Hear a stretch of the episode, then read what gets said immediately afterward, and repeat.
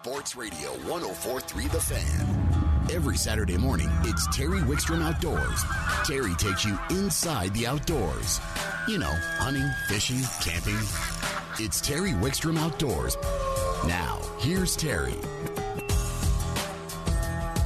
Good morning again, folks. This is Kirk Dieter actually filling in for Terry Wickstrom on one oh four point three The Fan. It's great honor to be able to do this, but it's one of the things that's really nice is that I learn as we go. Uh, I'm taking notes, copious notes, and one of the guys that I take notes from most is Nate Zelinsky. Nate, are you with us? I am. How are you, sir? I'm doing very well, thanks. You know, I was cruising down uh, Highway two eighty-five, and I think I, I went by you. It's it's hard not to recognize you when you, you drive by. Definitely. I was down the hill this morning. And, uh, yeah, the old uh, the Ford does not stick, uh, does not blend in, I should say, very well. So I know I love it. I, I know I know to wave next time I see you. Hey, listen, you're, you're talking today. You want to talk about ice fishing, and I'm I'm from Wisconsin originally, so uh, you know this is this is culturally important to me. But uh, maybe give us the primer on what to do and, and what you, what you see going on and what you forecast. Yeah, so, you know, we just kind of like to talk about it early, and I, I got to say there's so much uh, involvement around the ice fishing industry nowadays. And, again, I know there's people listening here that say, hey, I've been ice fishing for fifty years. It's nothing new. Um, but there's no doubt, you know, we had some major advancements in the sport about fifteen years ago with, you know, way better flasher graphs and better L C Ds you can use in the winter. So fifteen years ago, we had a major advancement in technology. In the last couple of years, we've had kind of another advancement with uh, the combination of live view transducers, so your L C D screens are more accurate. Uh, and then you top that off with the, kind of the, the innovations of electric augers and things like that. But regardless, the ice fishing is exploding here in Colorado. We're seeing the the trends of the ice sport growing uh, like it did in the Midwest, same thing, fifteen, twenty years ago. Um, I think we're at something like anywhere between twenty-two and twenty-seven percent new ice anglers a season here in Colorado. So um, there's no doubt the sport is blowing up, and I think it's for a lot of reasons. One, I think the gear's better. It's easier to stay warm. It's easier to to make it not a miserable sport. Um, it's also very affordable, and I think that's one of the biggest things it really is, is growing. And, um, you know, you can spend uh, one hundred thousand dollars on the most capable tournament bass boat, but you flip that around on the ice and you could have every piece of gear you ever dreamed of for, for twenty-five hundred bucks. So it really evens the, the playing field. And uh, again, I think it's just a, a huge advancement in the sport. So we wanted to talk about that. And I will say that there's a lot of anglers that just live for the ice. You know, these are guys that literally in July, they're spooling up rods and they are getting excited for the season. And obviously your retailers are putting ice gear out earlier and earlier just because people are asking for it. They want the gear. They want to get set up. Um, I will tell you that I love being on my boat. This time of year, um, trust me, I'm out walleye fishing. I'm out catching these big, giant smallmouth. I honestly hate to see the boat go away because fishing is so good now. Um, so I'm not one of those guys. I used to chase ice. I used to hike up to the high country, and I'd be the first one looking for ice. Now I kind of hang on to my boat a little longer than normal just because of the opportunities of some of the fish that we're catching.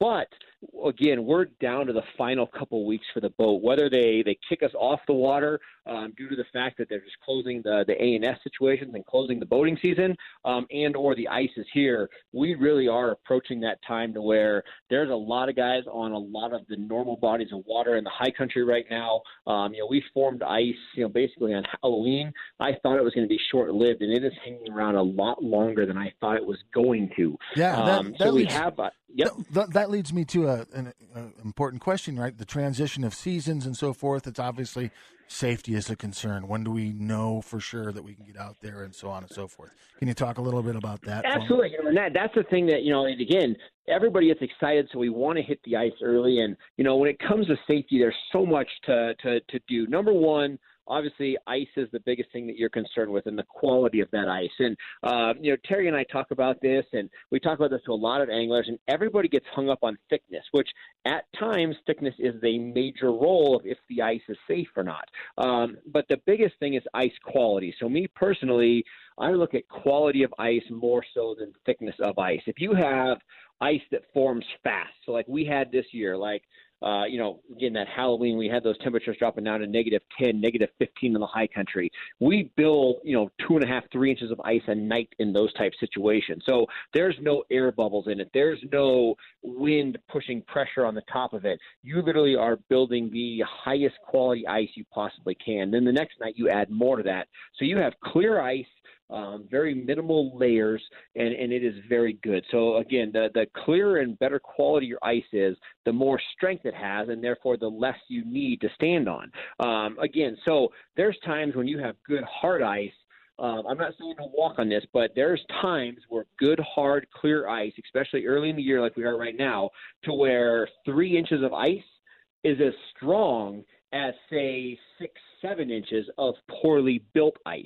So if you have ice that, you know, builds a half inch a night, and then you get some melting during the day, then you get more ice on top of it, um, and then you get some U V breaking it down, then you get some moisture on top, and this ice forms in a lot of layers, and you have a lot of disturbances in that ice. Um, it's not near as strong as the ice that forms as fast. So, again, more so than a number, it's about that quality of ice. So as you're drilling the hole, you're looking at that ice. You want all your shavings the same color. You want the same texture the entire way. Um, when I use a spud bar, which is my safety tool, um, as I walk, I slam an ice chisel down. Once you spend enough time with a spud bar, you get to know just by the feel and the sound of it. So I can literally walk on the ice, I can slam that spud bar down, and I can give you a very good indication of the, the thickness, of the quality of that ice before even drilling a hole, because you get so used to, to how it sounds, how it feels. You can feel that hard ice versus the, the softer ice. Um, so, again, quality is everything. And right now we built ice again at the first part of the month. Now we're getting into a warming trend, so we're actually going to start getting a little bit of ice rot. It's not going to be much, but regardless, this is one of those things that – the ice that held you two weeks ago when it was one hundred percent clear is now going to be a little bit deteriorating just because we're having some warmer days. So don't get hung up on the thickness as much as just keep checking the quality, quality. of that ice, and that's the biggest thing. So where would you have people head out earlier in the season? Where where do you think the – You know, I mean, the, the, again, chasing those conditions. And what I scouted for ice two days ago could be one hundred percent open water now. So we really, I, I hate sending people places, but generally speaking, when you talk about your first places to freeze, obviously the higher you go in elevation, the better ice you're going to get. You know, so guys are hiking in uh, to a lot of those high country lakes for, for brook trout and things like that. Uh, but then as you talk about, as we go forth in the season, so as we keep getting on and on, you know, you start getting into late November, early December, Terryall is a place that has minimal wind, a lot of shadowing, cold temps in a valley. So we see Terryall really being a, a good place to, to start on some good ice. Georgetown typically has some good early ice opportunities. Evergreen Lake has some good early ice opportunities. Um, so when I'm looking for places to head out, I'm looking for smaller bodies of water. I'm looking for bodies of water that are, are less prone to having wind conditions. Um, and then obviously the, the more tucked in they are to where they're not getting as exposed to sunlight, uh, those type areas are going to be key. Um, and then as far as safety goes, again, you know, so many people say that no ice is safe. I mean, but again, if you look in retrospect, we're far more susceptible to having a situation getting in our car driving to the lake than we are once we're actually on the ice. The ice is probably the safest place to be in this world. Um, right. But regardless, to, to, to be safe, carrying that spud bar is huge. So having a spud bar to check the ice on every step. If you get the right spud bar, which the right spud bar is heavy. A lot of guys avoid the heavy spud bars because, again, it, it's a lot of work. But, you know, I'm carrying a, a very heavy spud bar um, to where when I slam my spud bar down, I penetrate almost exactly three inches of ice. So when I slam that spud bar and I go through three inches of ice, I know on good, clear, hard ice, three inches will hold me. I'm not saying I want to fish on three inches. I'm not saying I want to set a shelter up on three inches. But I know that I can stand on it. So as long as I slam that spud bar down hard, I know I'm on ice that will hold me up. Now, if all of a sudden I slam that spud bar and it goes all the way through, I know, hey, red flag, let's back up, let's evaluate the situation. So a spud bar is huge. Then clothing nowadays, you know, I wear thing, I, I wear ice armor by Clam, so I'm wearing a suit that floats. So if I ever were to go through, I have the warmest gear possible, and it is going to keep me up to where I'm not going to sink. So things like that are a huge safety uh, opportunity to where you're going to have to wear the clothes anywhere, so you might as well be wearing a suit that's going to keep you floating uh, and ascent you up. So that's a, a major thing. Um, Um, obviously, fishing with a buddy, having ropes, having ice spikes to claw your way out, all those things are, are little simple things to be safe. But again, evaluating the ice conditions and carrying the spud bar are the two biggest things, I think, that's going to keep you in the best situation when you're out there on the ice. So what do you think is, um, as far as the fish and the fishing itself is concerned, you got an outlook for this year? You think it's going to be a good Absolutely. year? Absolutely. You know, the, the thing we talk about is we always talk about planning your season. Everybody gets excited and, and looks at opportunities, and, and I kind of time everything accordingly. So I hit, you know, the, the fish that are most vulnerable early, and then I kind of just taper on with that. So I really kind of plan that. So for me personally, um, you know, I'm going to put my boat away here in, you know, it's about twelve, thirteen, fourteen days, um, and one of the first places I hit is Antero. So right now, your browns are still in that kind of post-spawn state. Your kokanee are just getting wrapping up spawning. Um, and anytime that you have a, a fall spawning fish, you deal with these fish in shallow water losing their eggs. And it really kind of throws the whole scheme of things off. So you have browns up shallow, you have kokanee up shallow, you have big rainbows up shallow feeding on these eggs. But either way, the, the patterns are changing daily. So if you were up there on the ice when it first formed this year, you're catching fish, but I would, wouldn't say it's epic fishing. It really takes until about the first week of December, maybe uh, you know, that even starting into that second week of December, when everything gets into a well post-spawn state and all the fish go into their normal patterns. And I love normal patterns. As a guide, I have to be able to count on my bite. I don't want to have to, to chase things around. So by that first week of December, uh, a lot of those browns and kokanee, the, you know, the kokanee are going to fade out, the ones that have already spawned. Your browns are going to retreat to deeper water, and all your fish go to their normal spots. Their normal spots for Antero is, is going to be associating around weed lines. They're going to be feeding sure. on scuds on those thicker weeds. So hanging out on those weed lines, you can set up, you're going to catch fish all day long, and it's very consistent. And that's what we like as an ice angler, to, to be able to predict the bite, stay on fish, Um, and build patterns going to help us catch more and bigger fish every time we go on the ice. So well, early ice, big rainbows like at Antero, going up to the Delaney's, you know, Lake John, all those type fisheries uh, coming up early December are going to be very predictable as a good fishing area. Nobody predicts it better than you do, Nate. I appreciate your time today, and uh, look forward to catching up with you again, if not on Highway two eighty-five, certainly on the water someplace. We got to do that. And again, if anybody wants more information on ice fishing, I have got an entire day of seminars at Bass Pro Shops Denver next week. And I'm actually doing kind of a crazy thing. Um, everybody watches the normal hour seminar, and they, they watch the whole thing. But some of it's, I don't want to say it's fluff, but it's information on the entire species. I have a down and dirty seminar. I believe it starts at noon. You can go to our Facebook page to see it. But I am doing fifteen minutes of the fine tuning of each species. I'm doing fifteen awesome. minutes on walleye, fifteen minutes on lake trout, fifteen on pike, awesome. fifteen on trout, everything you just need to know to catch more fish. We'd love to invite everybody out to Bass Pro next week to, uh, to check out that seminar. All right, we'll be there. Thank you very much, Nate, right. and we'll talk to you talk next to you time. Soon. All right, bud. All right, Kirk Dieter again filling in for Terry Wickstrom on Terry Wickstrom Outdoors, one oh four point three The Fan. You're listening to Terry Wickstrom Outdoors, presented in part by Sun Enterprises, Colorado's largest A T V and motorcycle dealer. You are actually listening to Kirk Dieter filling in for Terry Wickstrom on the Terry Wickstrom Outdoors Show, one oh four point three The Fan, and I'm joined right now by my good friend Russ Miller. Russ, how you doing?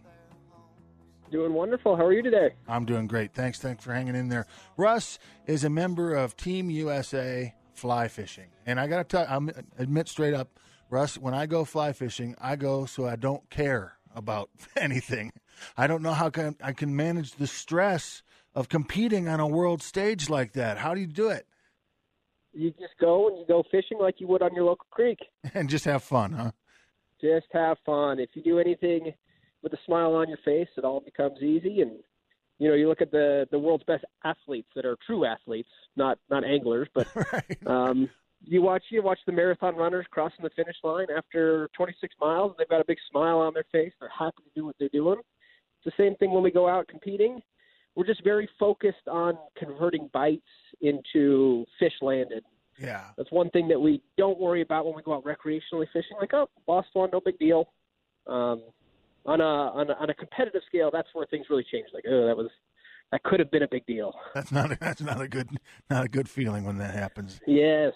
So you're on your way to Tasmania, um, island state, off the mainland of uh, to the south side of mainland Australia. I happen to have been there.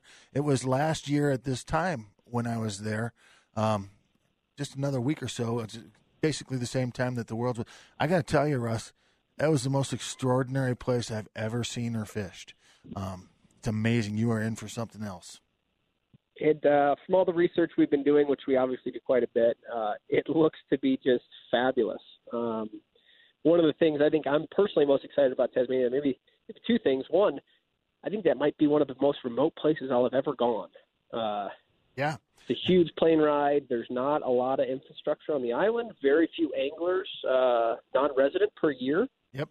Um, and then the second thing, most of these championships we end up doing – you know, you fly across the world and uh, and you end up going and you, you, you catch stocked fish, a lot of stocked fish, because they want the waters to be full of fish for the anglers traveling internationally. And so they put a lot of stocked fish in, which yeah, I, I think I think that's not the reason I pick up a fly rod, is to go catch a stalker. I hear you. So Tasmania is super unique in the fact that it's uh, it's all wild fish that are that are managed in a very unique way. Um, which I think is going to make for a fabulous championship. It's it's the most extraordinary spot, and the, the history is amazing. They've been it's where the first brown trout were introduced from England in eighteen sixty-four, and uh, I actually did a story on it called "My Time in Oz." That's in the summer issue of Trout Magazine, if anyone wants to check that out.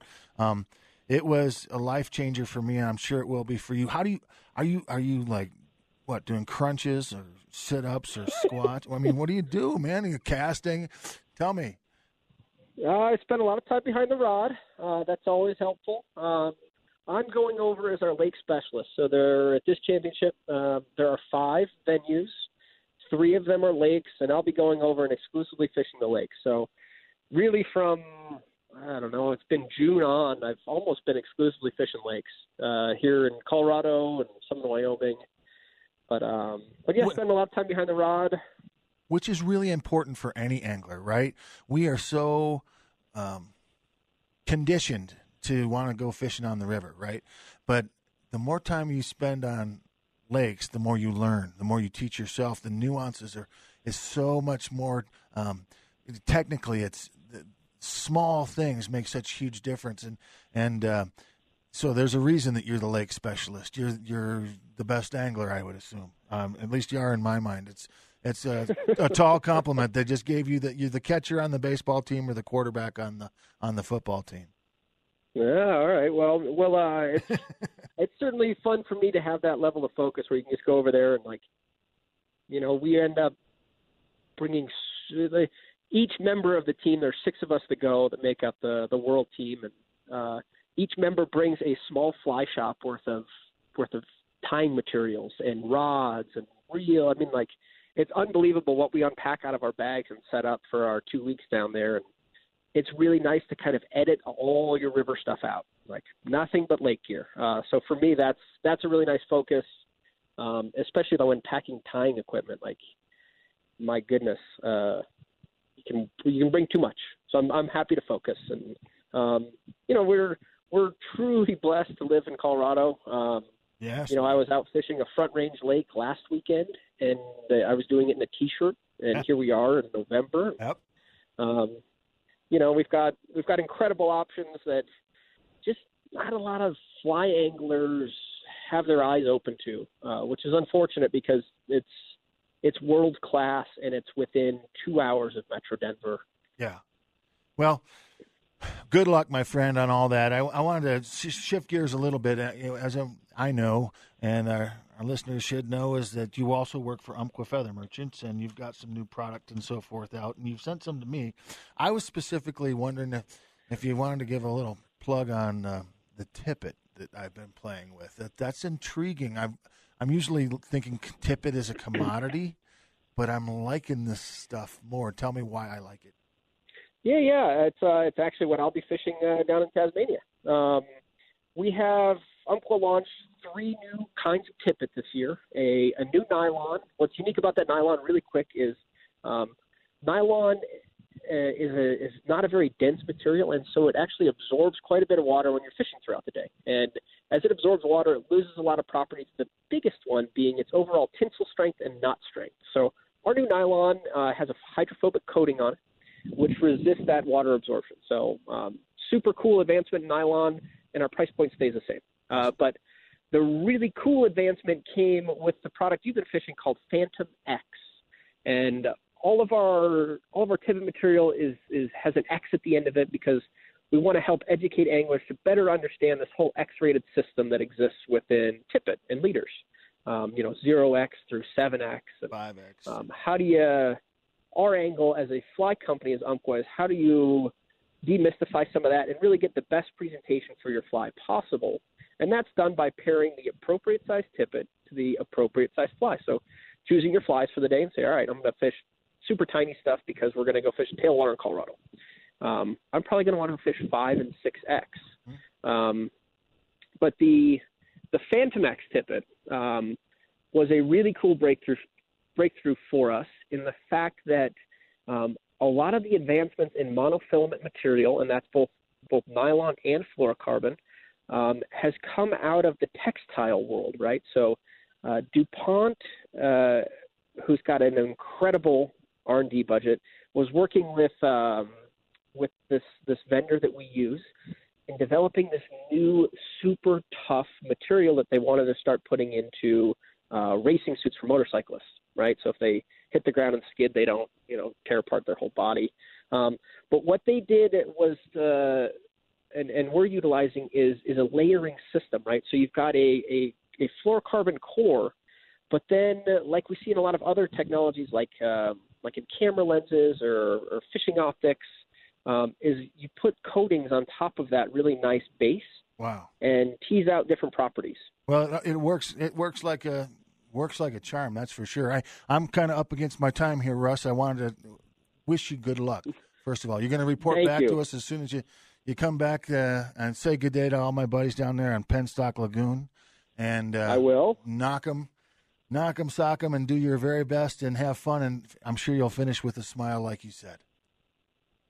Yeah, thank you. And, and for any listeners that are, are curious about this and want to see it unfold, you can follow along with us at Fly Fishing Team U S A or at Umpqua Feather Merchants uh, on your favorite social outlets. Sounds good, my friend. Thanks again. That's Russ Miller, and this is Kirk Dieter filling in for Terry Wickstrom on one oh four point three The Fan. That's the way you do it. You're listening to Terry Wickstrom Outdoors, presented in part by Sun Enterprises, Colorado's largest A T V and motorcycle dealer. Kirk Dieter here filling in for Terry Wickstrom on the Terry Wickstrom Outdoors Show, one oh four point three The Fan, and I'm joined now by J R. Pierce from Colorado Clays. J R, how you doing?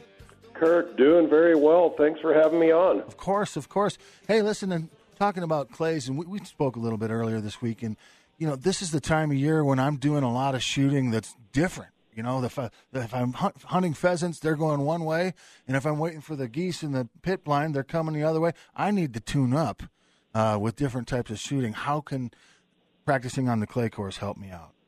Well, and uh, you bring up a couple really good points. So, Kirk, of course, Colorado Clays, all of our shotgun fields, ranges, or courses are open and available, uh, whether you are an individual, maybe friends, families, bachelor, bachelorette parties, uh, maybe a company party or corporate and fundraiser stuff uh, year-round.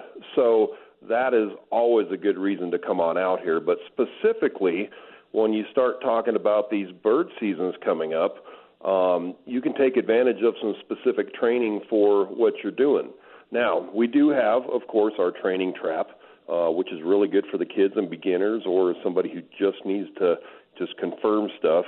Uh, we have the seven A T A trap fields, a couple of skeet fields with wobble trap overlays, and then our fifteen-station sporting clays course. So those are all good in themselves. Now, often, and what's been happening a lot late, lately, these guys are getting ready. Uh, they want to just pattern a gun. They want to make sure that gun is shooting where they're looking. So uh, we do have a patterning area. I think it's only ten dollars. We'll get you an aiming point and get you confirmed that your gun is doing what you want it to do to start with, uh, specifically for certain birds. Now, I think we all know any Uh, trigger time and training and practice is good, but uh, when you start talking about the upland games coming now, uh, nothing beats uh, some time on our wobble trap. Why the wobble trap? Well, it's a ground level um, flush representation, so it's already going to give you that upland bird look.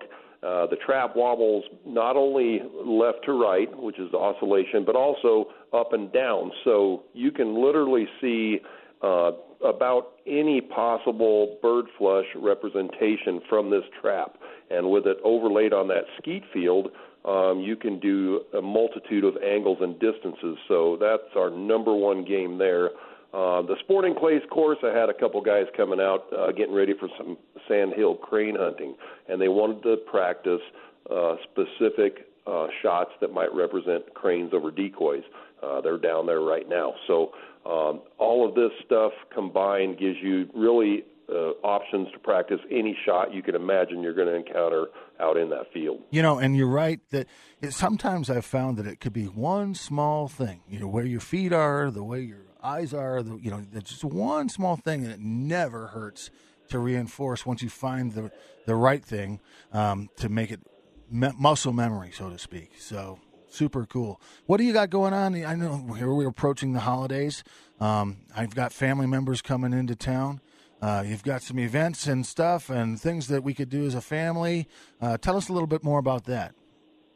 Well, Kirk, and you're right. And I'll tell you, we're doing out here what we've been doing for nearly twenty-three years, and that's offering everyone in Colorado, whether you live in the metro area, along the Front Range, or really anywhere in the state, the easy and convenient access to Colorado's premier public shooting facility, and uh, that always features the very finest in rifle, pistol, trap, skeet, wobble trap, and sporting clay shooting opportunities.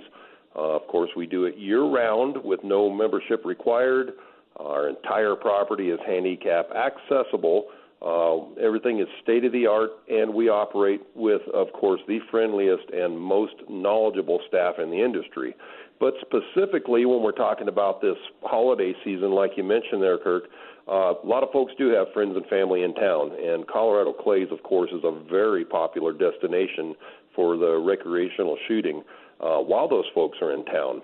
And I got to say, you know, the day after Thanksgiving, that Black Friday, um, that's quite a rat race out uh, at the malls, and a lot of people just forego that and decide to come on out to Colorado Clays and enjoy some shooting while everybody else is chasing their tail. But uh, something else to keep in mind is while you are at Colorado Clays, you can actually get some of your Christmas shopping done. Um, we have lots of uh, different types of gift ideas in the clubhouse, whether it may just be a hat, a T-shirt. Uh, we have hoodies, stickers, and pins. Uh, all of that you can shop through while you're here and get that Colorado Clays gift for those people on your list. But probably the number one uh, best option, Kirk, is going to be a gift card from Colorado Clays. I was just going to ask about that. Yeah, That's so awesome. They can get out here and do whatever they want, whether it's uh, whether it's merchandise, shooting, Uh, instruction, ammo, anything. So it's the perfect gift. It sounds perfect. Sounds like a, a good excuse for me to miss out on Black Friday shopping too, uh, or at least do my Black Friday shopping out there.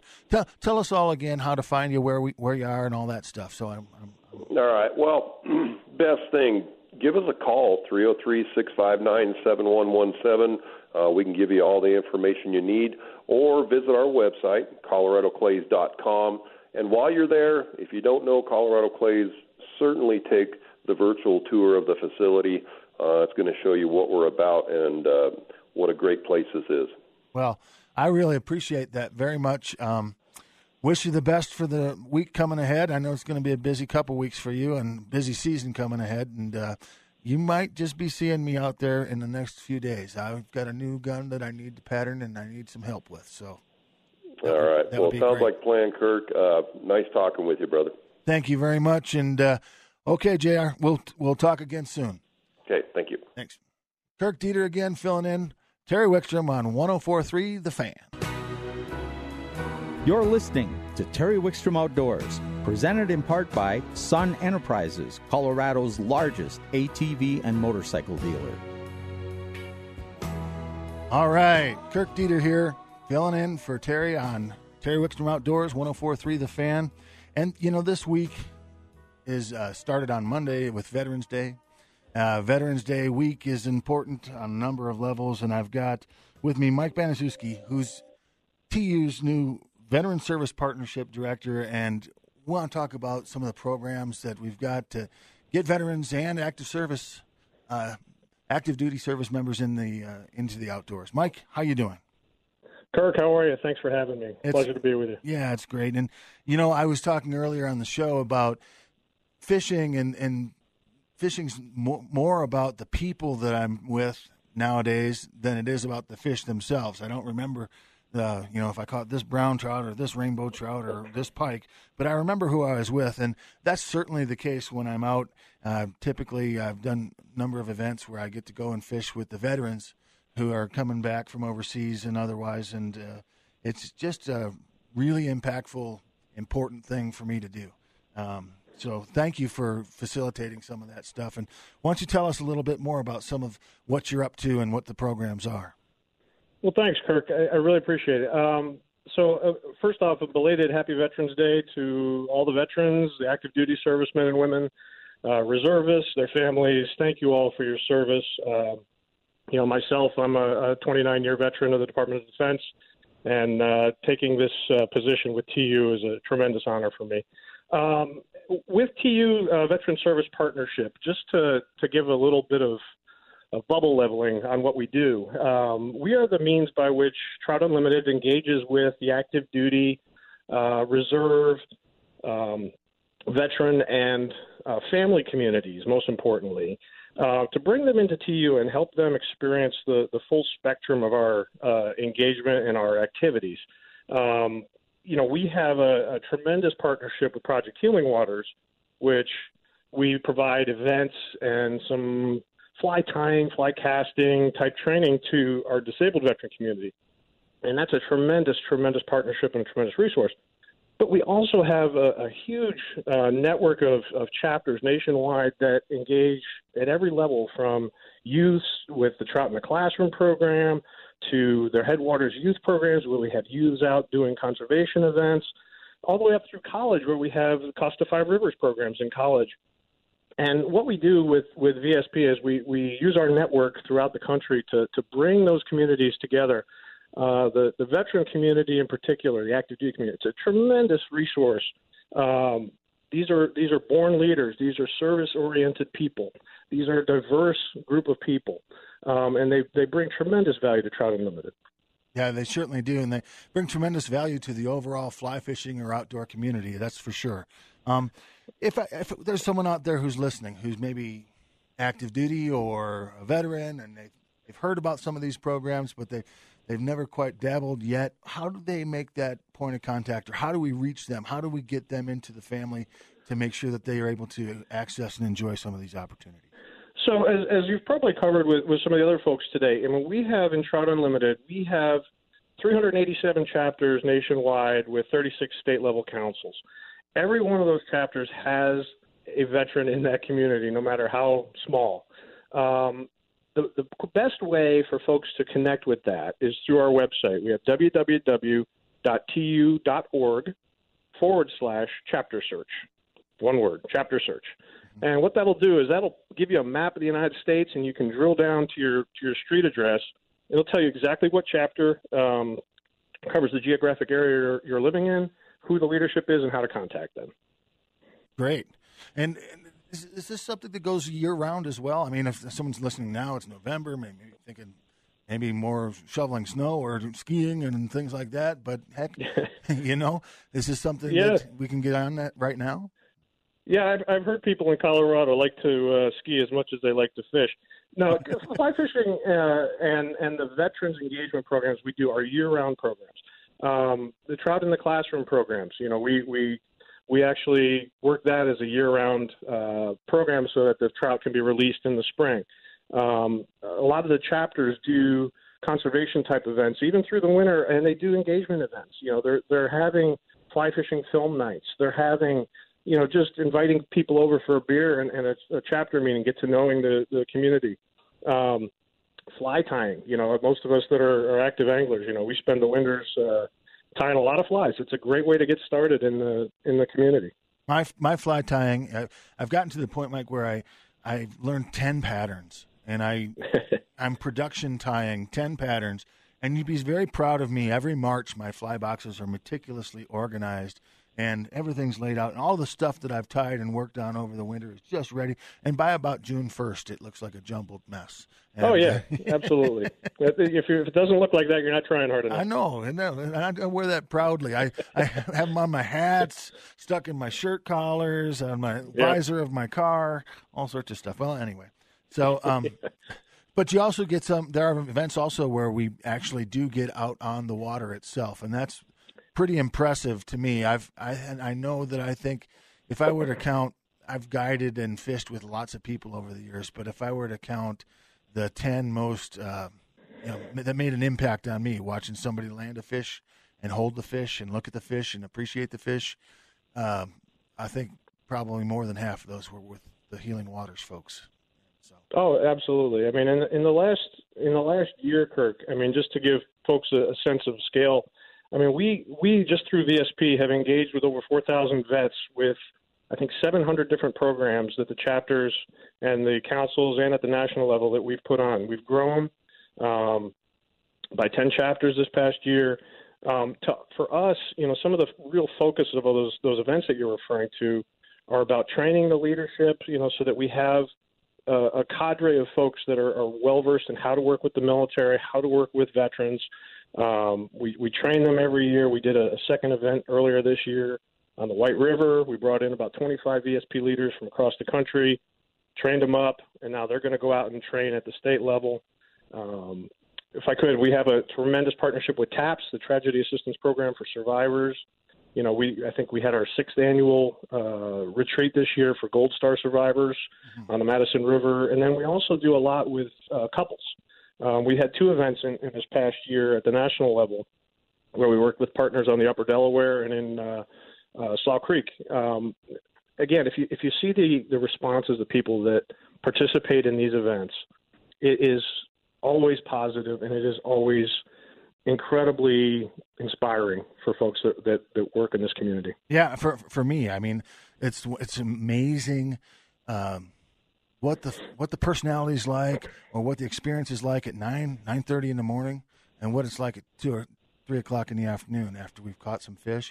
I mean, people just open up, and, and you feel like you've been um, hanging out and fishing together for years and years, and it's really just been a matter of hours. That's a, that's the power of the river and the outdoors, and it's in work, and nowhere is it more manifest than in this type of environment, in my opinion. So, oh, yeah, I, I don't know how many lifelong friends I've built on the water. It's it's incredible how quickly that occurs.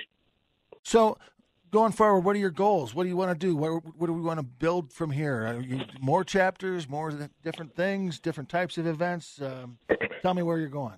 Because you're new, yeah, no, we you're new on the team. I put you on the spot. I'm sorry. Here I not at all. Not at all. No, no, no. You've been no. on with a, with us for a few uh, what weeks now, and uh, three whole weeks. Three whole weeks, and I've already got you on the radio in Denver, calling in from Washington. My goodness, that's that wasn't very fair of me. But I, I not at all. I'm excited. I'm, I'm I'm thrilled to talk about it. So we're definitely looking to expand. Right now, out of the uh, three hundred eighty-seven chapters we have nationwide, we have about half of those with active uh, V S P coordinators. So we're definitely looking to reach more and more of the chapter level folks to get them engaged with the veterans in their communities.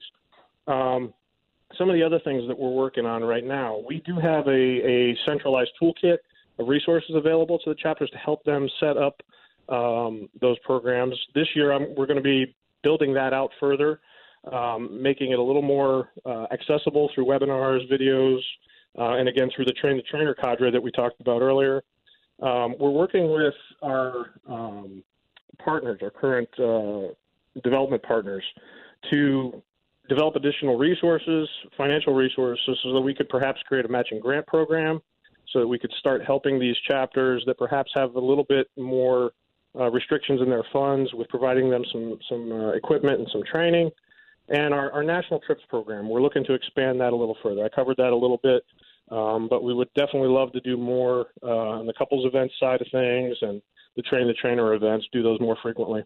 Sure. I'm also going to be really working with, with your team uh, on our marketing and our social media presence um, throughout the year. Yeah, that's that's something I'm looking forward to. There's someone, if they're listening in the audience right now, and they're, they're not necessarily a member of T U, they're maybe not even a, mem- a veteran or a member of active duty, um, but they just listen to this and they say, "Man, this might be something I want to get involved with." Can they? Can they? Are they invited as well?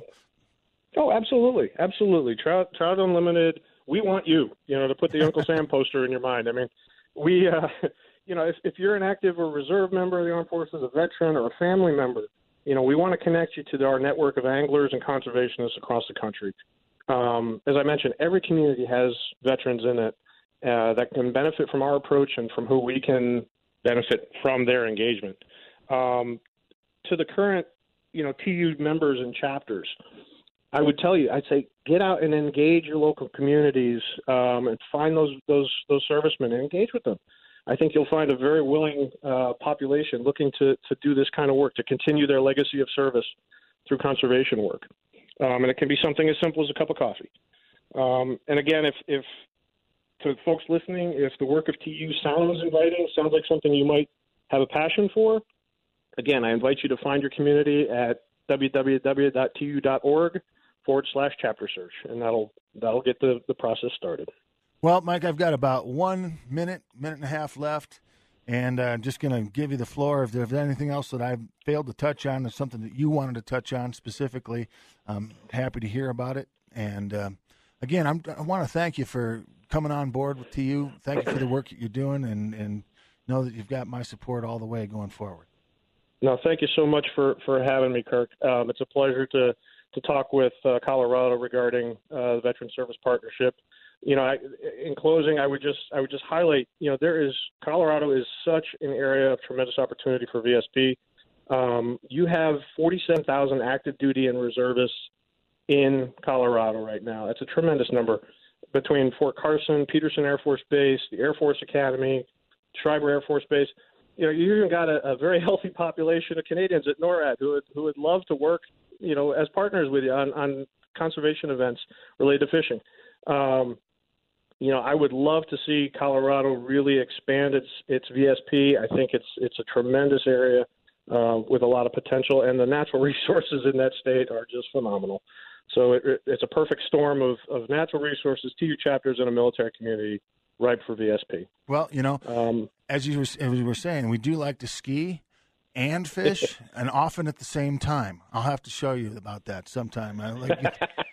I'd love to see it. No, I think I, I think that that's the next. The next step is that we build this program out. Is that you're going to have to come out and pay us a visit, and we're going to have to hit the water with some vets and some uh, active duty folks, and and and plan on doing some more of this, and uh, not only uh, you know next spring, but all through the summer and, and beyond. So um, you're There's always invited. And love, on that one, yeah, you, you're you're always invited, and we'd love to have you out. Thanks so much. Okay, well, we'll be talking a bit later. All right, and, Kirk. All right. Thanks, bud. Well, thanks again to everybody who listened in today. This has been a it's kind of a, a dream come true for me to be able to sit in my friend Terry's chair and fill in and talk to good friends about fishing and shooting and all the things that we enjoy to do here in Denver and the Colorado area, the cultural center of outdoor sports that it is. Um, it's been a long journey for me, and to be able to sit here and talk to some folks and uh, know that some of you out there are listening, it means a lot. So I really appreciate the opportunity to do this. Do please stay tuned. Um, next time, uh, Terry will be back, and, and you'll want to hear the pro himself doing his thing. I would love to come back myself and uh, be a guest or sit in again anytime. So with my thanks and wishing you all the very, very, very best as far as your fishing and hunting and outdoors and exploring goes with your families and friends. This is Kirk Dieter saying thank you again. My head.